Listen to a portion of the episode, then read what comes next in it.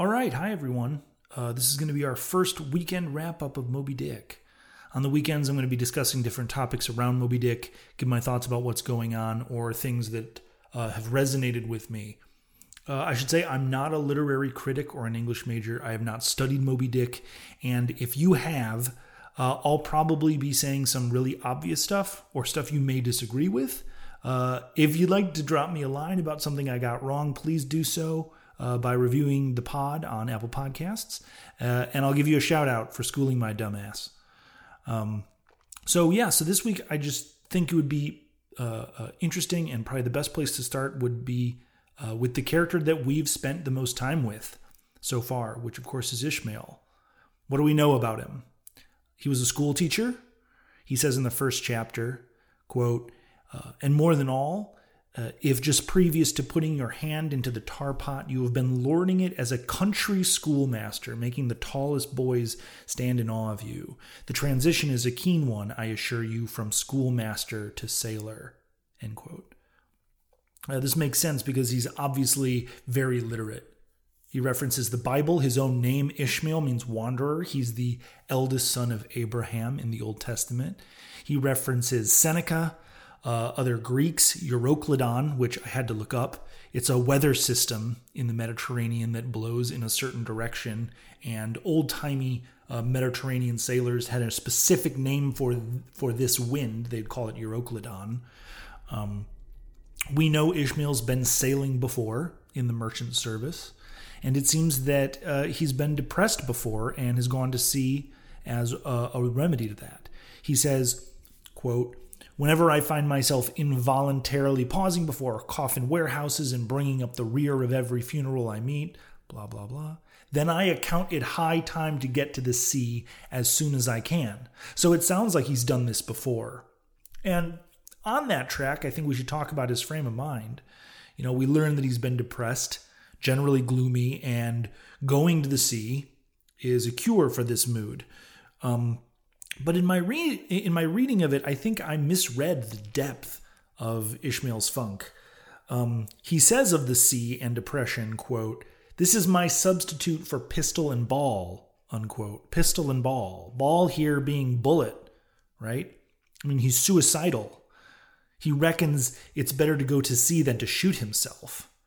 Um, so this isn't just a case of the blues. It seems like he's in a dire place. Um, and that's where the story starts. Um, uh, we also know that what? He doesn't have a lot of money, which is why he settles on the Spouter Inn. He passes uh, all the other inns which he considers too jolly or bright. And he thinks that he can't afford it. Uh, I, am not sure why he doesn't have a lot of money. I don't know if we ever get that information.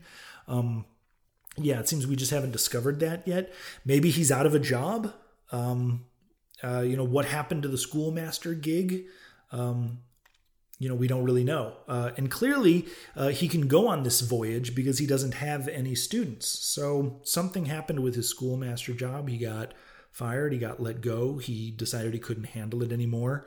Um, and as a result, he's also fresh out of cash. Um, he also seems to be a, a loquacious dude, which is something that I've been accused of myself. Uh, he tends to rattle on quite a bit. Um, when the boat is first leaving the harbor in Nantucket and Peleg is going around shouting orders and whipping people into doing work, he says, quote, I felt a sudden sharp poke in my rear and turning around was horrified at the apparition of Captain Peleg in the act of withdrawing his leg from my immediate vicinity. Right? I think a normal person would just settle on I got kicked in the ass. Um, I'm I'm rewatching for the time uh, Frasier, and it just feels like he's Niles Crane, which is Frasier's brother from the TV show.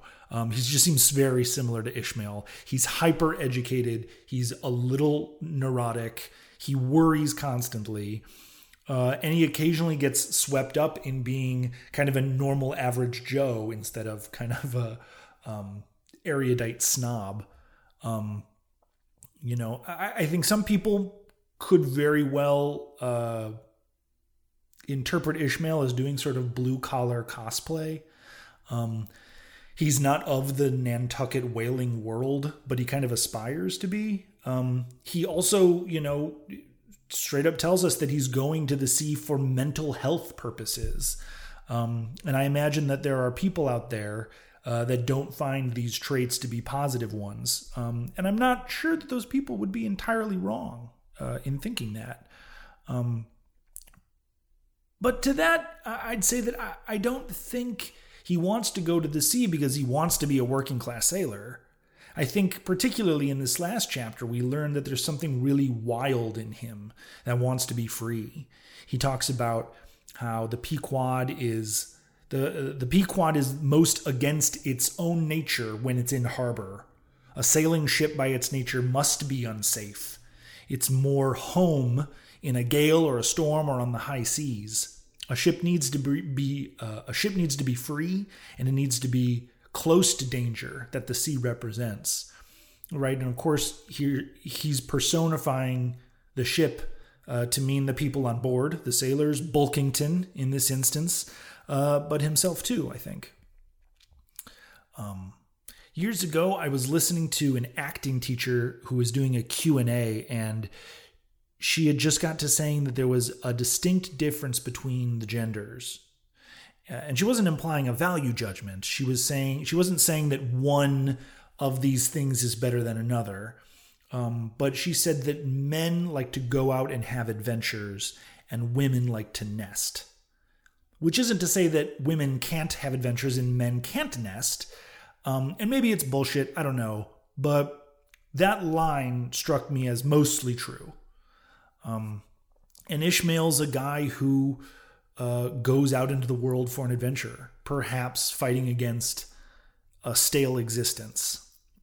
You know, I myself, when I was 24, I decided to live and teach in Korea.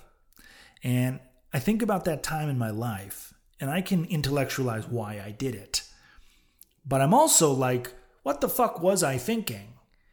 And in that same way, I think maybe Ishmael also can't explain his own actions to himself. And on that note, that's probably a good place to close our wrap up on Ishmael and chapters 1 through 23. Um, uh, it feels very fitting that our first wrap up was exactly the moment when the story, uh, uh, when we're when we're we've left land, when we're finally we finally made it to the high seas. Um, if you like what you heard, drop me a line on Apple Podcasts. Uh, and thanks for listening. We'll be back on Monday with chapter 24, The Advocate. Thanks so much.